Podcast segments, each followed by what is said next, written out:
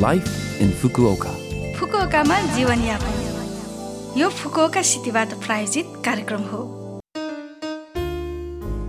नमस्ते ओहाई गोजाइमास। म सरिता। यो लाइफ इन फुकुओका कार्यक्रममा फुकुओकामा बस्दै आउनुभएका नेपालीहरूका लागि सुरक्षित भई आरामदायक जीवनयापनका लागि आवश्यक जानकारीहरू नेपालीमा दिने आइरहेकी छु।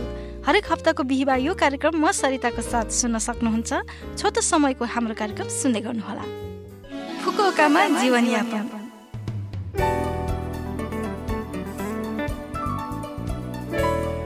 यस वर्ष पनि जर्मनबाट प्रत्यक्ष आयात गरिएको beer festival Fukuoka October fest two thousand twenty three October बिस शुक्रबारदेखि अक्टोबर उन्तिस आइतबारसम्म दस दिनसम्म सञ्चालन हुने भएको छ।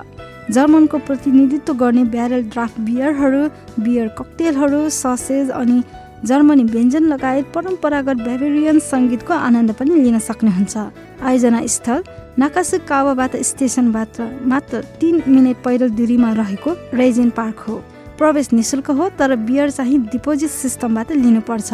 स्फूर्तिदायी शरद ऋतुको आकाशमणि एक हातमा बियर अनि सङ्गीत नाचगानको दस दिनको माहौल कसो रमाइलो होला नि होइन? सफ्ट ड्रिङ्क अल्कोहल रहित बियर र वाइन पनि उपलब्ध हुनेछन्। तपाईँहरू पनि समय भए यस Fukuoka October fest two thousand twenty थ्रीको आनन्द लिन जानुहोला।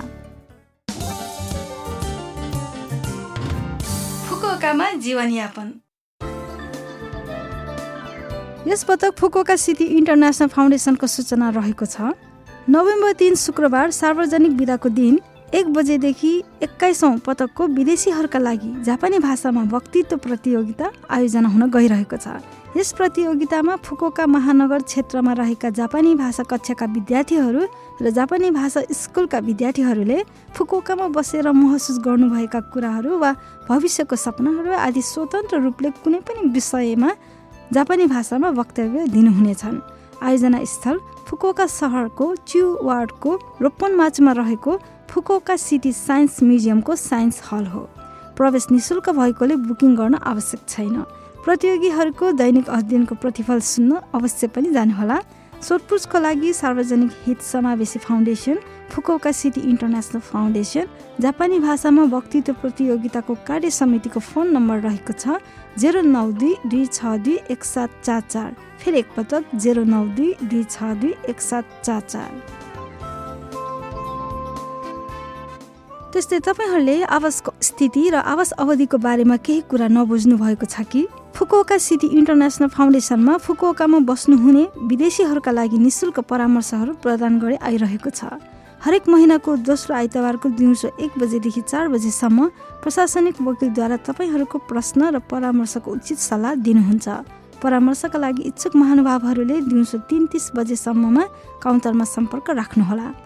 अङ्ग्रेजी चाइनिज र जापानी भाषामा परामर्शका लागि अग्रिम बुकिङ गर्न आवश्यक छैन।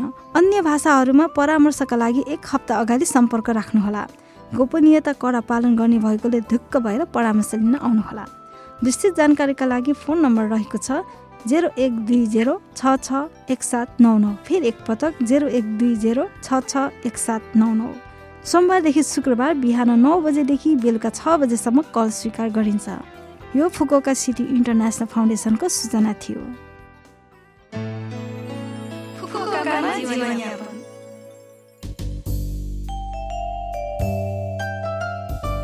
यो हप्ताको लाइफ इन फुकोका कार्यक्रम तपाईँहरूलाई कस्तो लाग्यो? लभ एफएमको होम पेजमा गएर लाइफ इन फुकोका नेपाली भनी खोजी पोडकास्टबाट पनि यो कार्यक्रम तपाईँहरूको मिल्ने समयमा सुन्न सक्नुहुन्छ। त्यस्तै ब्लगबाट पनि यो कार्यक्रमको बारेमा जानकारी पाउन सक्नुहुन्छ। मेसेज पनि पठाउन सक्नुहुन्छ। हाम्रो इमेल ठेगाना रहेको छ seven six one at the rate love FM dot co dot JP आजको लागि बिदा हुन चाहन्छु। तपाईँहरूको दिन शुभ रहोस्। नमस्ते।